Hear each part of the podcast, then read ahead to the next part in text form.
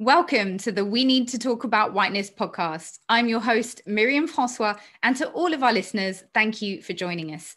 This is a space where we explore the meaning of whiteness in the context of conversations around race and racism, and as the structure pertains to different areas of our lives. Why whiteness? Well, very simply, because as someone racialized as white myself, I want to explore the meaning and impact of whiteness at our current juncture what does whiteness mean and does it matter? Every episode, I'm joined by a guest who offers unique insights into these questions and many more. Today, I'm joined by forensic psychiatrist and psychoanalyst Dr. Aruna Khilanani, whose speech entitled The Psychopathic Problem of the White Mind, delivered at Yale School of Medicine in America, gained global attention after a quote from it was made public earlier this year. In it, Dr. Khilanani stated, I had fantasies of unloading a revolver into the head of any white person that got in my way, burying their body and wiping my bloody hands as I walked away, relatively guiltless with a bounce in my step. Yale subsequently restricted access to the talk and issued a statement distancing itself from Dr. Khilanani's comments. Today, she joins me to discuss the context behind that statement, the uh, whiteness within psychiatry and her experience of challenging whiteness in her field. Dr. Aruna Khilanani, thank you so much for joining us today. Hi, thank you for having me. So, first off, how has life been since the comments were made public of that now infamous talk at Yale? Mm-hmm. I, I've seen a little bit of the coverage. I can only imagine the ride. Well, I think it's sort of a part of a larger symptom of how the country is kind of responding and responding to critical race theory, responding to basically anything that threatens whiteness. So I sort of see it as, a symptom. And, and, do you feel that your words were taken out of context? Because I know a lot of people who speak on sensitive subjects will always say you can never kind of just take one part of a speech you know, without understanding kind of the wider context of where it was delivered, who it was delivered to, what you said prior, what you said after. Do, do you yeah. feel you were misrepresented? Well, I think it was an intentional distortion. I think it's an intentional distortion on the part of the press. Um, I think that's part of white violence is the press sort of participating in it mm. by participating in not nobody sort of vetted the story no one listened to the video, but it's part of the larger white unconscious to sort of make this moment go viral, spread it everywhere, and then not actually account for any kind of responsibility. I think is sort of in cleaning anything up, you know? So, what were you hoping that people listening at Yale that day might gain from hearing those thoughts? Well, I think what I was actually trying to do and what was actually achieved is um, a couple things. Firstly, I was actually inviting white people into a sacred room. And I marked this very carefully mm. that because um, of difficulty with white people owning their own violence and us having conversations about race, Black and Brown people have always had another room where we actually talk about white people. And the purpose of my doing that was to actually create psychological safety for BIPOCs and an invitation for white people to kind of actually enter that safe space to see how we view you. Mm. And it was meant to actually be that. But of course, what ends up happening is that on some level, white people express, expect that 24 7, every moment of every day needs to be safe space for white people. Mm. And we have this enormous explosion, but not actually during the time of the talk.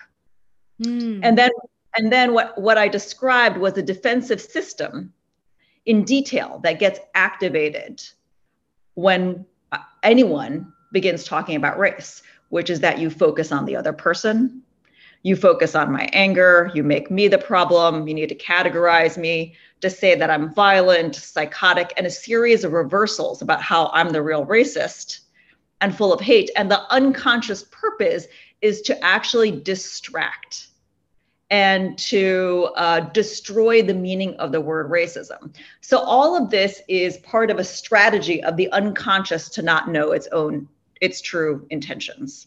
Mm. And I think this is sort of a, you know, the fact that I think you and other people are even asking me sort of the same question, I think is part unconsciously of white people need to re- reiterate their goodness. I think even starting our interview this way, I think is sort of part of that unconscious process where I think, you know, people sort of apologize for it. But I think the real issue uh, is to sort of position me as a player in this game of white people needing to defend their goodness.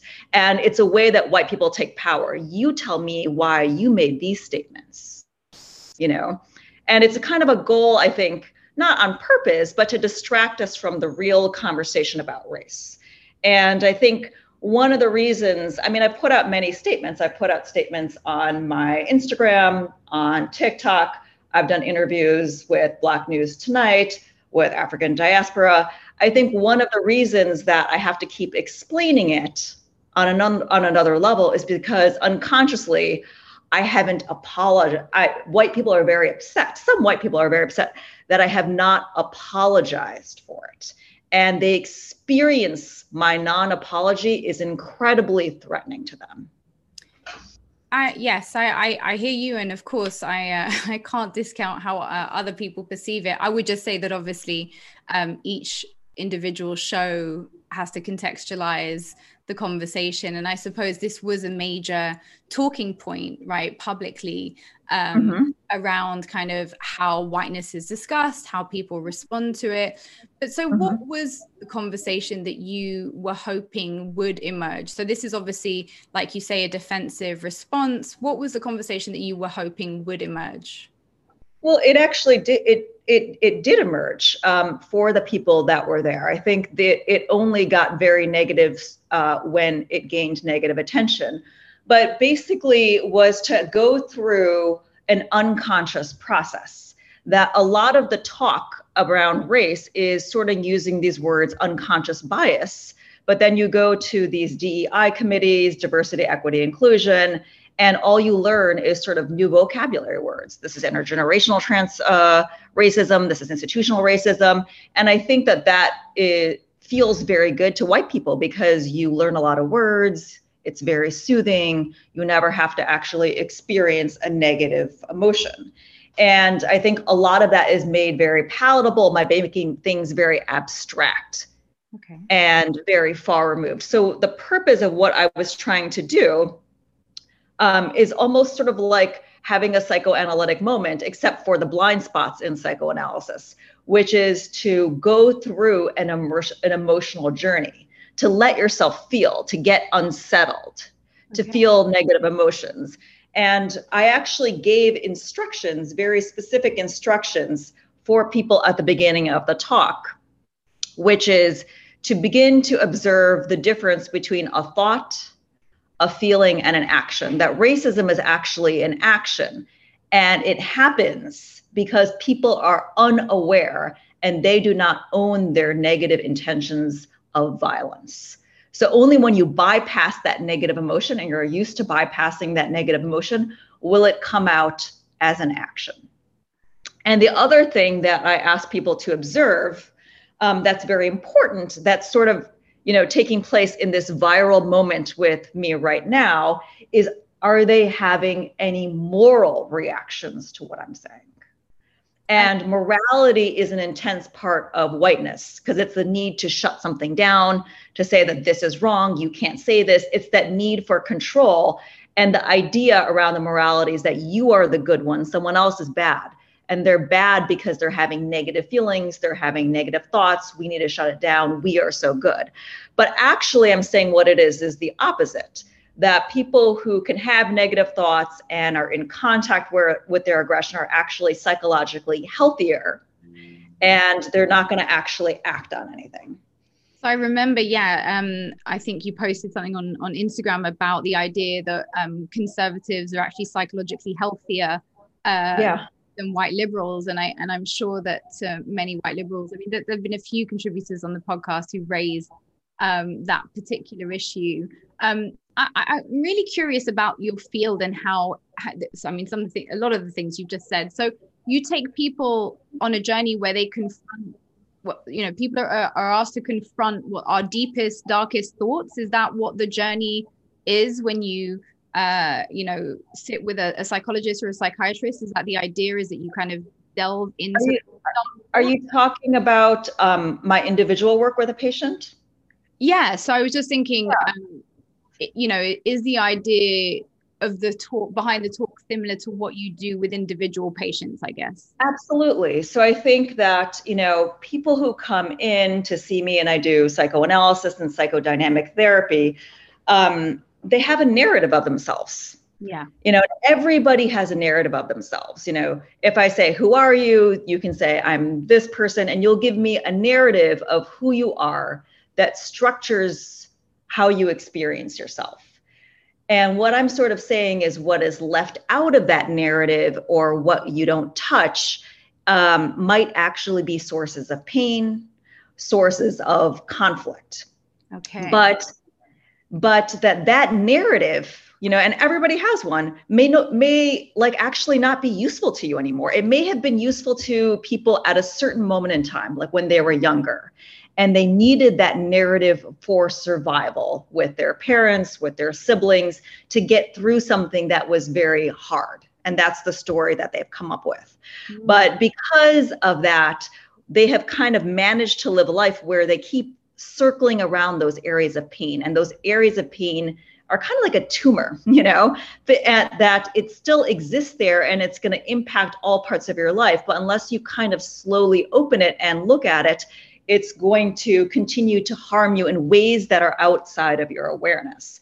So, mm-hmm. only by kind of going into that can people actually feel safe enough to look in those areas of pain, to look at those areas of aggression, anger towards your parents, anger towards siblings. And I'm not talking about a little bit of anger, I'm talking about rage, yeah. um, desires to, you know, kill your parents off, which is actually very common in psychoanalysis that that your own discomfort with your own aggression might be what's holding you back and sometimes people sabotage their own life um, that they won't find people that are available to them careers that are available to them they have inhibitions because they are so uncomfortable with feeling a negative emotion and getting mad at other people because they feel and i feel like i've seen this more strongly with people who are white that if you have a negative emotion it makes you a bad person.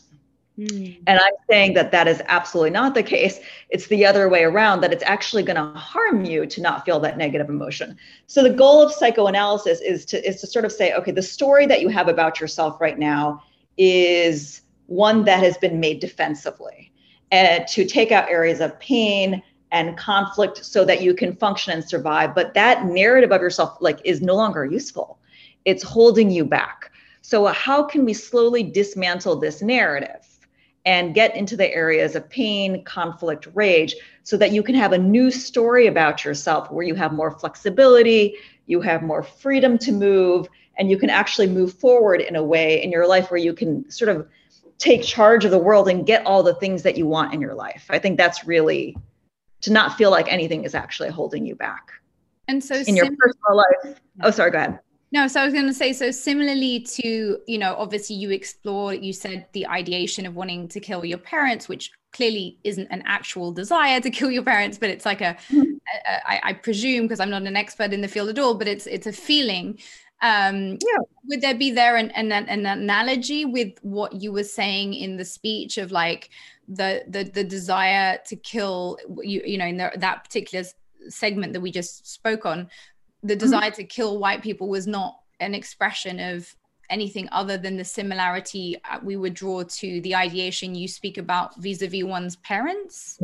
I wouldn't even use the word ideation. I think that i think the only reason that i got stuck people got so perseverative about it is because it's about race. Uh, the real the real issue is that people talk like this all the time right? Let me just give you an example. I'm using the word fantasy and I think people have this idea that means that you're sitting there and plotting and thinking about it. But it's just the loose way that we talk all the time. Let me give you an example. Someone might go to work. They, um, you know, they're having an interaction with their boss. Their boss got them in trouble. Um, they had a long day, they were frustrated. They go home um, after a long day of work and they say to their spouse or their wife, "Oh God, my boss was so frustrating. I could have I could have killed him." Right now, this is just a normal way that people talk. yeah. And and it's part of our everyday oh my god i could have killed that guy or you know and that is what a fantasy is it is a moment of frustration or a moment of impotence the reason that people are taking it so literally is a symptom that it is spe- because it is specifically about race mm-hmm. if it was about any other context no one would take it that literally because this is what psychiatrists do this is what psychoanalysts do. This is part of the, bre- the bread and butter of what we get into every day. And this is what forensic psychiatrists, we talk about violence all the time. The fact that everyone is so hung up on it and like into the details and really thinks it's a, uh, uh, you know, they're sort of making it in very big and taking it so seriously. I'm saying is a defensive reaction that they need to take it literally. And the reason that they need to take it literally is they don't actually want to look inwards and feel all the negative feelings that they actually feel. They want to feel like I'm the person that's aggressive. So, so, it's, it's a defensive reaction. So, what are the negative feelings that we're avoiding through the dis- defensive reaction? The desire to cause harm and violence. So, that is ultimately. Oh, go yeah. ahead. No, so so sorry. So white people's desire to cause violence. Yes. To not be aware of that. To not be aware of their desire to cause violence. So is that something you think is um, an unconscious uh, part of everyone's who's racialized as white psyche? Mm-hmm. I think it's there in many in in many ways, and we've come up with a massive system of lying to not know uh, intentions. Right. And so this is rooted, this um, desire to cause harm, presumably to people of color, anyone excluded from whiteness, I would assume, mm-hmm. in, in history, in um, in culture, yeah. And, and in so, culture, in history, in political ideology, how do we tell the story of America?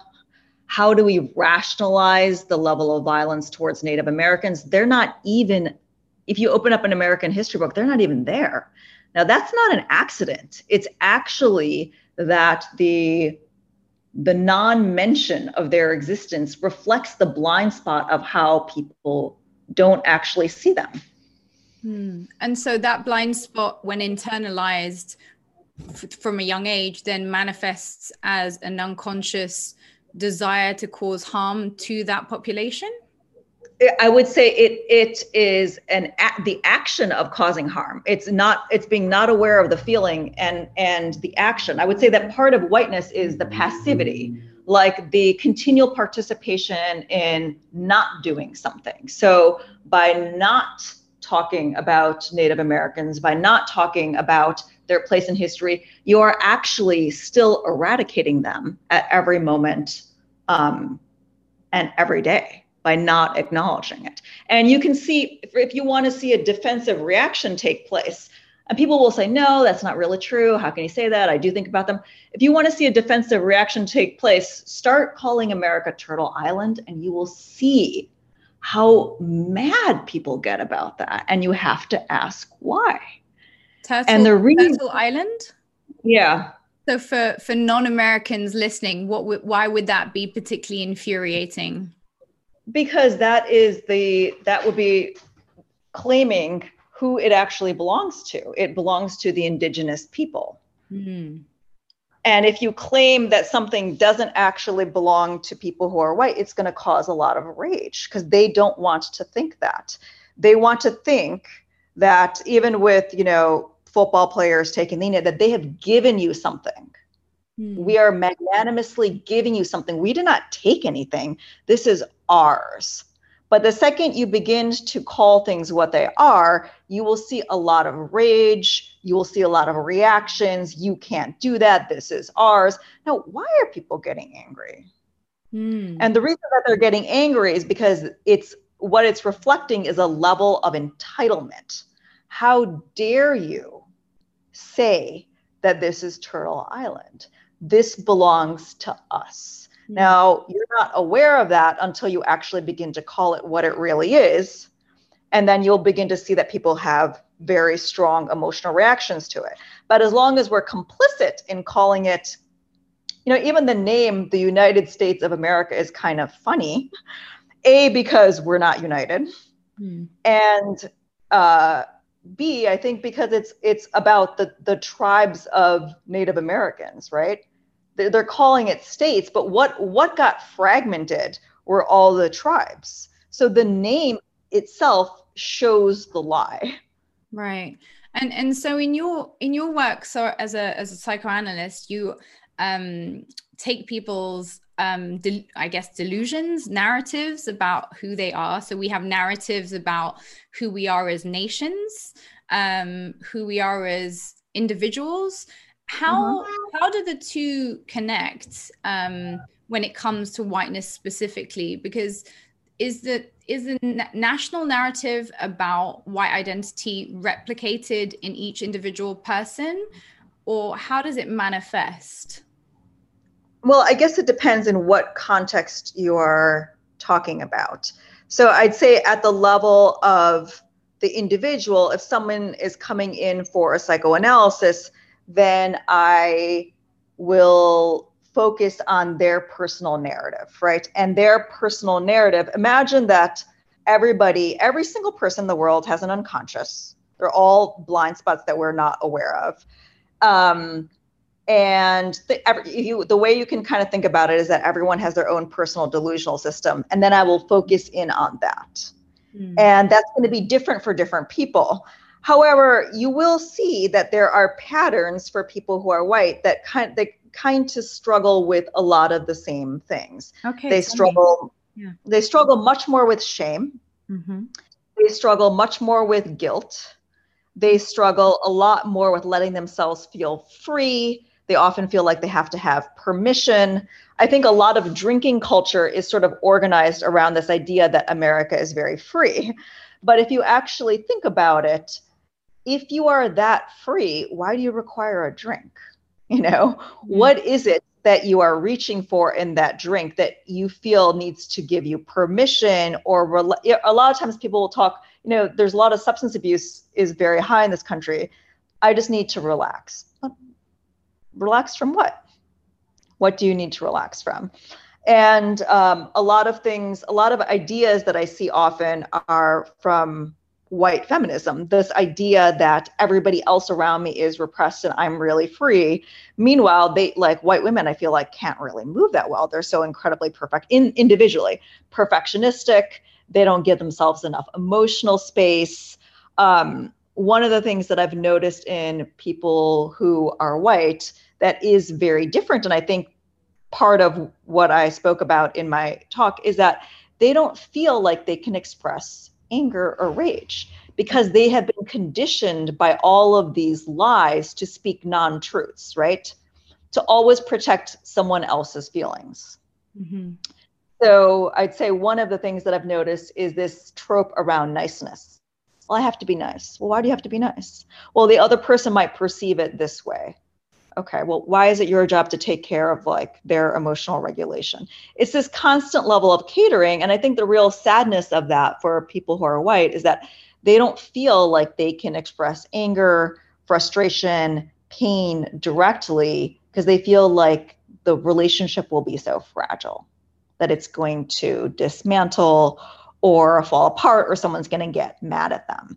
So and we can see this a lot, I think, in a lot of white feminism as well, and in white women, is uh, just a lot of difficulty, and it's real. It's really sort of sad in just expressing yourself and saying what your own needs are. So I do feel like I see that a lot more overlaid along whatever personal story that someone might have because of the community they, they keep or the people that they're around or the systems in the communities don't support a more free way of living and being and they're like almost shackled with guilt shame feeling that you're bad because if the thought is that if you have a negative feeling it means that you are a bad person And I feel like I see that all the time.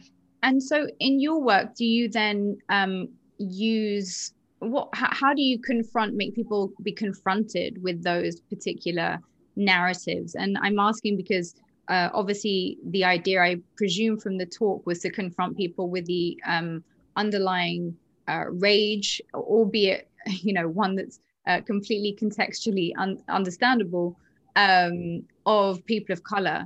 Was, was it, it do, is that the same thing that you do at an individual level that, that you think needs to be done at a societal level? Uh, well, in an indi- in an individual level, I'm focusing more on the person, right? So I'm meeting them where they are at. Now, my invi- you know, and what they're struggling with. So I it begins very slowly, just maybe asking someone to observe. You know, I can give you an example. Like you, we not we may not know what something means, but we can begin to observe something. Mm-hmm. Someone keeps showing up 15 minutes late to a call. Mm-hmm. Now they may get defensive about I had this to do, I had that, you know, this to do, you don't understand this. But you might see over time, I'll say, you know, I, over time, I might say something like, Have you noticed that it's hard? There's always a reason why it's hard for you to get here on time. Mm-hmm. And you might begin to see that there might be some trauma in their history where their parents were unavailable, they needed to protect themselves emotionally. And so it is focused with my work individually is focused with where someone is at and what they can observe. And I'm very closely aligned with where they're at, right? Now, what I did around race um, was I'm not focusing exactly on where someone is at. And the reason that I'm not doing that is that many people don't think that there's an issue, right?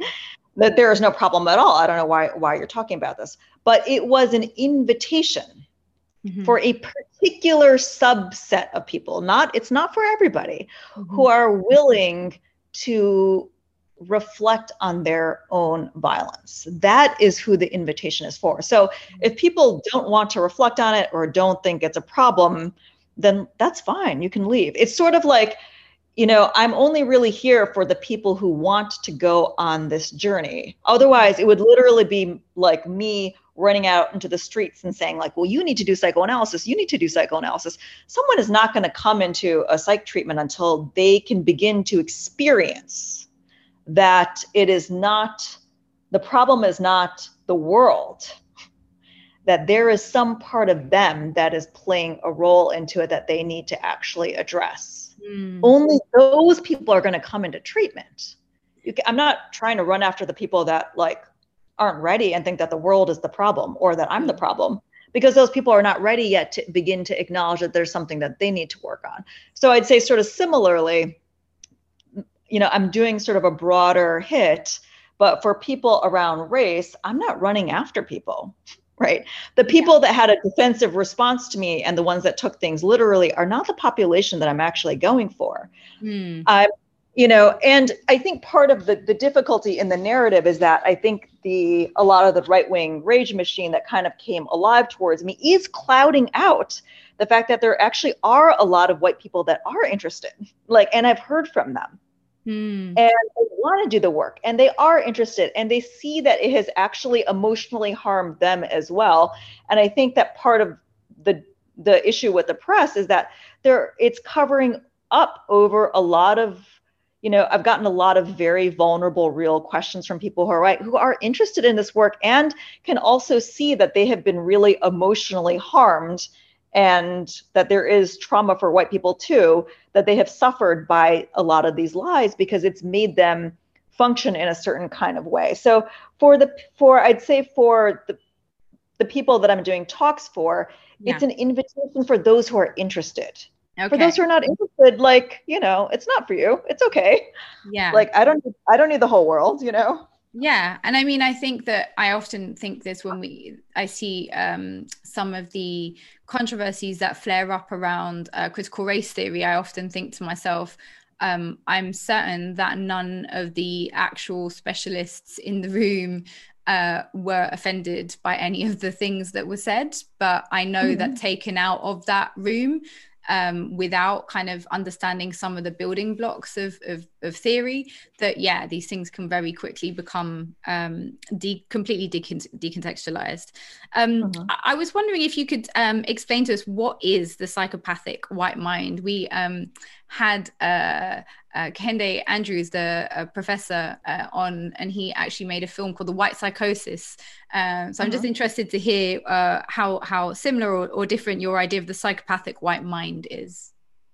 Well, I'm saying that basically at the level of the mind, white people have constructed a false identity.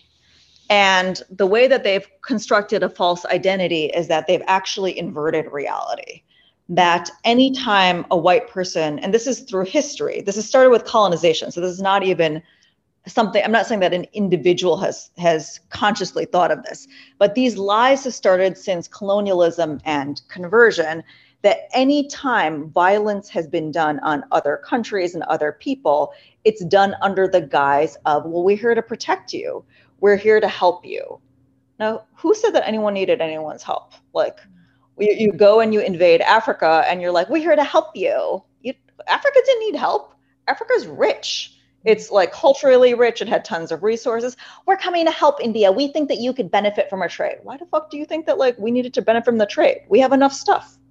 So this idea that that anytime someone wants something, wants to invade, wants to take something, wants to usurp and get rapacious, this idea of like we're this very paternalistic idea of like we're here to protect you. We're here to help. And then it it functions to justify the violence. Mm. and the way that it actually operates is by inverting reality. That every time you use the word protect it's what you're actually doing is something violent. And because of telling these lies and taking and usurping all the time it's actually it's a psychopathic level of violence. But in order to keep justifying violence you need to come up with another identity. And that's this identity that i've termed and called white goodness which is actually not that you're a psychopath but you are a hero. You are the superheroes of the of the world. And you know western civilization talks like this. We're amazing we're we come up with super foods we're super freaks we're super this super that. Everything is this like massive like exalting of identity that's i mean that sounds ridiculous but but i think for for people of color but it is part of this culture that we live in of like putting people on the level of heroes and not examining the violence that they do so hmm. I would think of it. And so every time you do that, and if you do it over a period of time or many, many, many years, it just becomes, it's part of the culture, it's part of history. So you have to actually internalize those lies. Mm. And, and, and those lies oh sorry go ahead no no so, so sorry so so the, those like no, i'm interested in the end of that sentence so the lies the lies then serve to what buttress uh, and continue to perpetuate the current system because it makes it harder to see presumably the inequality within it because the narrative serves to claim that you know we're we're the heroes where we are actually the perpetrators. Absolutely. So I, and on the yeah. oh sorry go ahead. No no no go on. And at so that's sort of on a more general level but on an individual level yeah. I mean, psychopathy is an extension of narcissism, right? So here, a narcissist is, you know, tells a certain level of lies and has a false identity. Then there's a malignant narcissist. Now, the rage that we saw against me, what is what what is that? That is because a psychopath is being challenged. And when a psychopath is challenged, because they don't what's actually happening is that their identity is crumbling because they don't have a real sense of self right? So in their minds they think that they have given people all these things. We've provided with humanity. We keep going in and saving everybody. Now when that starts to get challenged if you don't have a real sense of self because everything's based on lies your sense of who you are is going to feel very fragile and you're and it's going to start to crumble. Now that's very threatening. Mm. now when that that feels very threatening because i'm i'm challenging their entire sense of self because you have to remember that white people experience themselves as very good and you'll notice that the way that white people talk well that was not my intention But what they won't do is think about, they don't actually own their intentions. That, well, that was not my intention. This was not my intention. That was not my intention because it's a privilege to not actually have to think about negative intentions. Mm-hmm. But what's actually happening when I challenge this or when you point out a lie is that the mask of the psychopath kind of has to come off a little bit. It got, I unsettled them. Mm-hmm. And that's when you have this massive rage reaction. And that massive rage reaction is a defensive response of like, oh fuck, my identity is falling apart. Mm. I I'm losing all parts of myself.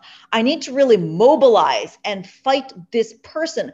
Otherwise, my sense of self is going to completely crumble.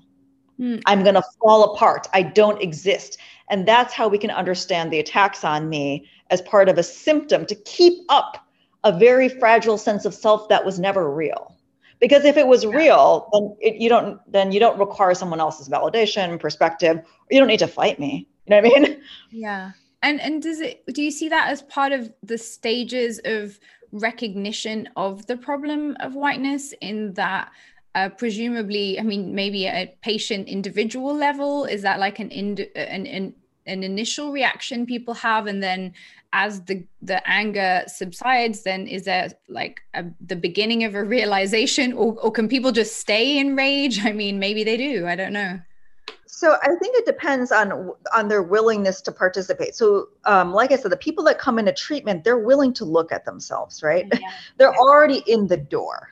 Yeah. and i think yeah. that because they're in the door they these reactions are going to come up and for anything for this is for people of color this is for people who are white anytime you have a defensive reaction and defenses can come up in different ways. They can be avoidance they can be anger but there is a system of trust between me and that person that we are here to look at these defenses and we're not going to judge them. So ultimately, they know that no matter what happens, they're going to get mad at me one day and not show up, that I'm there to look at this thing with them that is very difficult. Mm-hmm. And not to judge it, right? I'm not judging it, but to establish a state of like openness and curiosity about how their mind works. Mm. Now, like, hey, that was really weird. You know, like, hey, did you notice that you got really mad at me when I said this? Like, what do you what do what do you think is happening between us? Because just five minutes ago,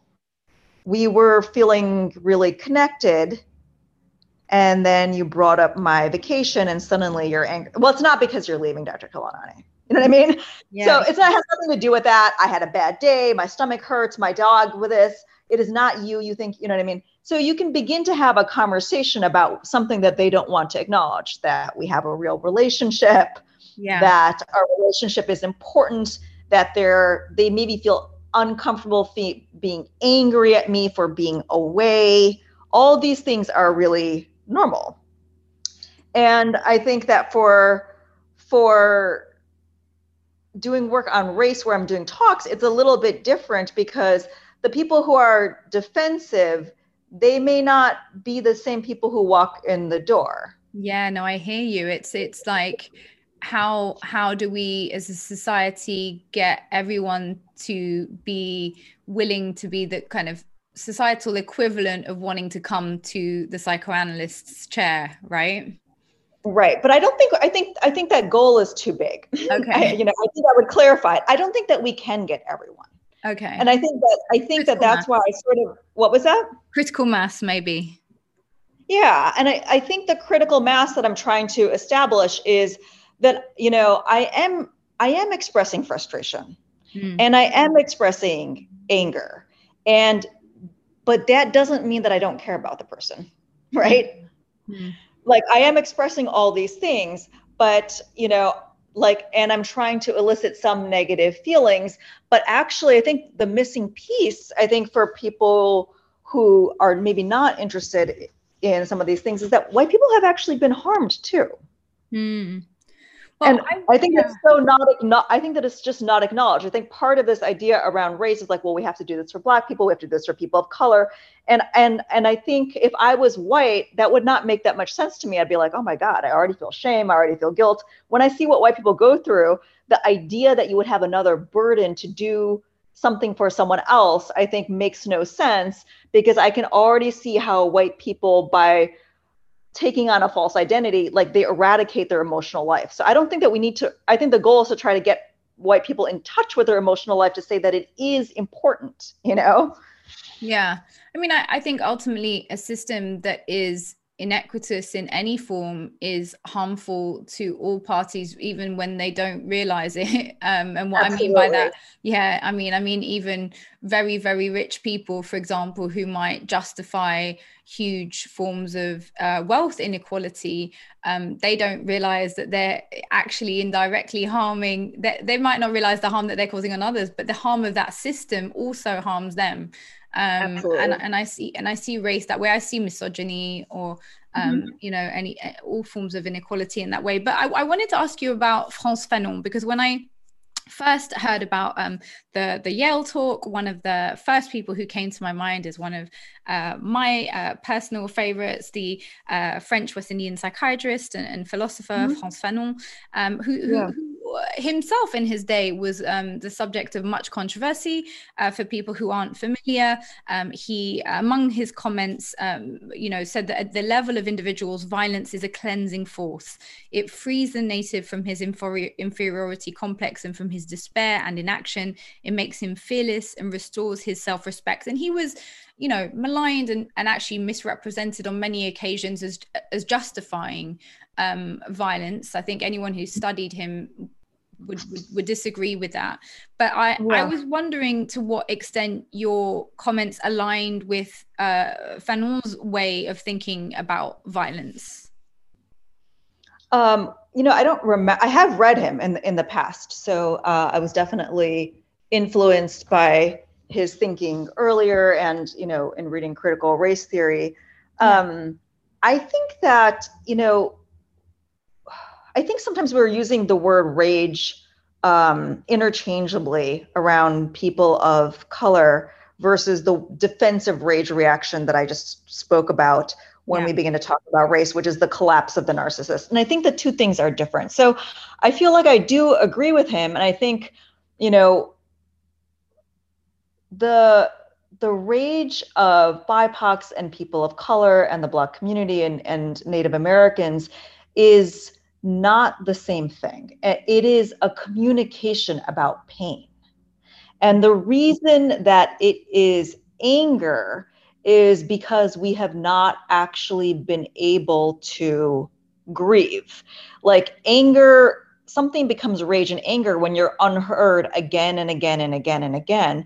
But what you really want is to be heard mm. and for people to hear you. So I think the only reason that it's anger is because you know it, it has been unable to be sort of received yet that and, because it it's been unable to be received you either have to cut yourself off from a community and to protect yourself or you have to find other ways of processing. But yeah i do think that you know you have to be um, i would say probably especially for black america you, you probably should be angry. There are many things that are harmful and really painful and destructive to your daily living that it it is a, a sign of psychological health if you're angry because of the level of pain and sadness yeah. of what's actually it's it's pain and i think that is sometimes i think what people are not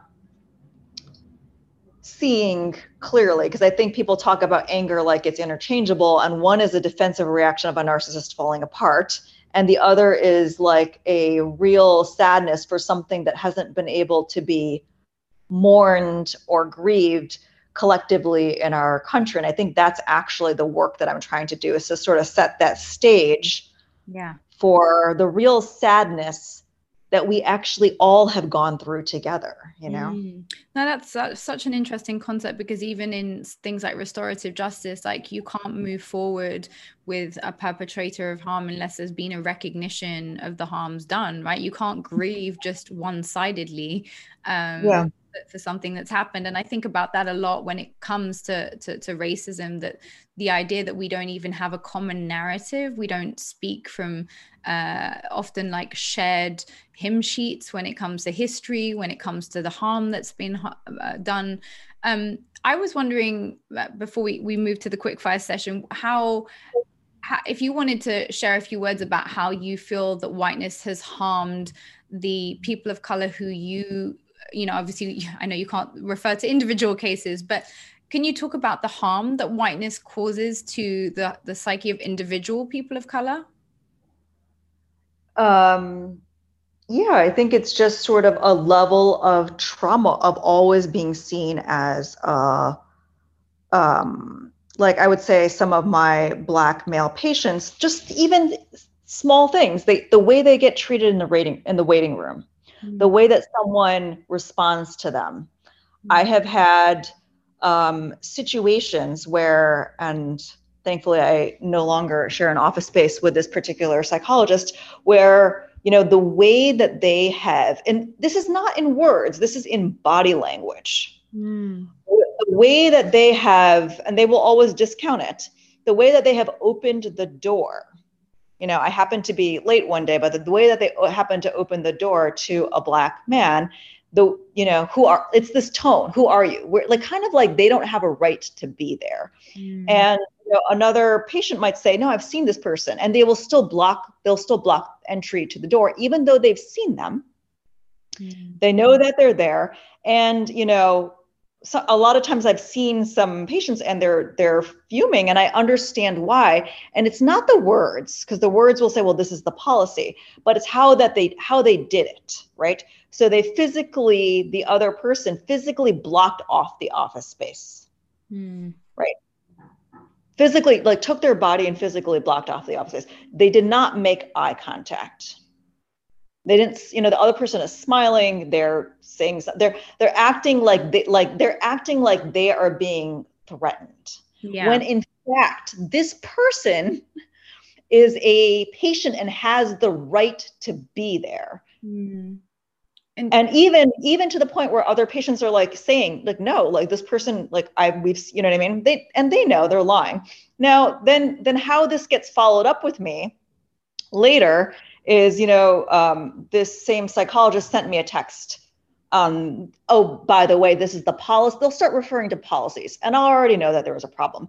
And then they will say uh, and this is the same narrative happens again and again with people who are white. I think they, um, they had a feeling it's always put on their feelings they had a feeling that i was profiling them.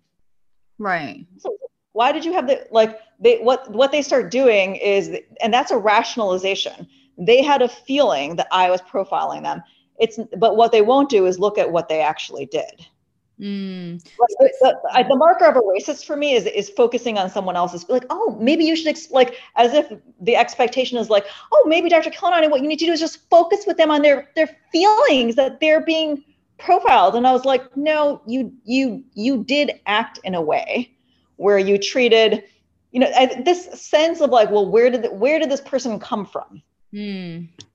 and a lot of that that you know I think is on how someone dresses if they dress in a particular way, if they dress particularly black, you know, I think that and and they're they're well dressed, but it is but it is black. I think will always be a marker of how well this person was feeling that I was doing something. And I think this it's very infantilizing and paternalistic to to have the idea that they can then intercede as a psychoanalyst and be like, well, you should focus on their irrational feelings Mm. Like the mm. feelings are not irrational, but it's but it's it's like the utilization of the role for something that they actually don't have the role for, when in fact they're the ones that cause the harm, and then they flip the narrative to be like, well, this person, you you should focus on their feelings. They had a feeling that that I was profiling them, and I was like, no, mm. you blocked them off. You so, acted in a certain way, you know. Is, is this a, is, so? It sounds like the field itself has a, a, major blind spot, which could actually really be having a detrimental impact on people of color who are seeking out help from psychoanalysts, psychologists who haven't assessed these things because oh I, I actually think that that psychoanalysts have the largest problems. I'm glad that you brought that up, but some of the most racist people I feel like that I have met have actually been psychoanalysts. Mm. And I think part of that is the narcissism of the field that since we know about the unconscious, there's no way we can have blind spots, right? Okay. that right. they but that they are actually part of the collective psychology you like like if you think about a sort of a cultural unconscious it's already white but they can't observe that because right. they think they're either a psychiatrist or they're a psychoanalyst they don't see themselves as already having a white mind. They see themselves as outside of that. And i think because of that it perpetuates like a higher level of narcissism. Right. And then presumably minimizes the harm that's being done by placing the blame on individual people of colors experience of a situation rather than recognizing the structure behind the situation itself well i would take a step even further i would say it is it is it is always putting bipocs and people of color in the position where their perceptions mm. will be per- were, are going to be attacked continuously mm. to hold up the structure of the psychiatrist or psychoanalyst idea that they're good and not that they are violent. Okay. Why do you think that kept why do you think that kept happening to you? Like it's happened to me, it's happened to many people of color I know. Why do you think this keeps happening to you? Mm. Well, what do you think you're doing to elicit this attack? This happens to black men all the time. Do you think that you're paranoid? I mean, it's so condescending. Yeah. Right? It's so condescending. Or another thing that happens a lot with people of color is like you will tell them about a shared experience, and this happens quite a bit in training, with someone else that they know. And what they will say is, well, I know them and they're good. So and white people do this all the time, but especially psychiatrists and psychoanalysts, they will rely on their own relationship with a person who's also going to be white. And they will utilize that as an outside body of knowledge to tell someone else why their perception is incorrect. Not that they have sort of a shared collusion that they're both racist and they don't want to think of themselves as racist or the other person as racist. Mm. So it's sort of a defensive response of like, me and my friends are not racist. So you like I know them. Yeah. So the fuck, so the fuck what? so what the fuck does that mean? Like it means that you are using your subjective experience of a person and elevating that as an objective body of knowledge. And only white people do that. Yeah, I, it's so interesting because it's so similar to what a conversation that I had uh, recently around um, uh, men and when you raise issues with men about misogyny and, and you know mm-hmm. one of their guy friends will say no no i know him he's he's a really good guy and my response was you you know him in relation to you you don't know right. him in relation to me i was like i know we women we know men when you're not mm-hmm. around and Absolutely. you'll never know what men are like when you're not around and i guess it's a similar it's a similar thing right? Where it's like it's also like a not believing thing which is the, the another i guess doc, continuous facet in these conversations of people of color just raising issues and and white people dismissing them because it's um an uncomfortable thing to hear. Um so and it's moving the conversation away right? Someone else has an experience sort of what you just described and you are not aware that you're having a defensive reaction. Mm. It's completely out of mind to move away from that person's experience and reestablish your own. Mm. I know them. Yeah. Like like as you said, you don't you don't know them with women, but but it's but the idea that they should tell you what it is that you should be thinking and feeling is a relationship of control, right? Supremacist move immediately, isn't yeah. it? Yeah. Yeah. Um, and so, what what pitfalls? Sorry, no, we're gonna we, we're overdue the quickfire round. Last one. What pitfalls sure. um, could you advise individual white people in the anti-racism field against when it comes to their own individual psychology? Are there any things that you sort of think, God, I wish all white people would just know these basic things or like learn to recognize these basic things? I wish I could say I think everybody wants a list, but I think part of this desire that everybody wants this list is that I think on some level people don't want to put in the work, right? And the work is actually very slow. It's very gradual and it happens every day. There's no like cheat sheet. There's no magic. I don't like can't offer anything that's that is magical. I think what I would start the only thing I would start to say is just to start observe your own reactions mm-hmm. when you're starting to feel frustrated, when you're starting to feel impotent. And I think the most scary is when you're starting to notice a moral reaction, because that is usually the marker of a racist. The marker of a racist is that they're going to tell somebody, they're going to focus on uh, another person's feelings and discount their own intentions. So I would say those those are the main things is to start a practice of observation. Okay. Thank you. So let's head now to the quick fire round. What is your definition of whiteness? I would say at the, I think of it as the level of, of the mind, but it is the not knowing your own real intentions to cause harm because it's they're not owned and made unconscious and then put on other people and then internalizing a system of lies to hold up your sense of self. What is the root of racism? I would say racism is a remnant of earlier violence. Racism is sort of like a historical legacy, I would say, of two things colonialism and, and conversion. Is whiteness a psychological state of mind? I think it's having a certain kind of mind. I don't think it's a state of mind because state means that it can change. It, it fluctuates from moment to moment. And I'm saying that it is an internalization of not owning violence that causes blind spots that needs to be slowly worked on.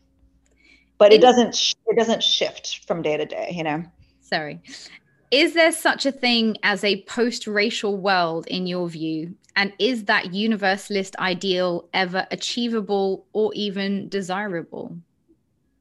A post what do you mean when you say racial i guess so post-racial in this in, in, this country has been discussed a lot. At one point, we had senior government ministers announcing that Britain had become a post-racial society, meaning one in which race no longer mattered, was no longer an issue.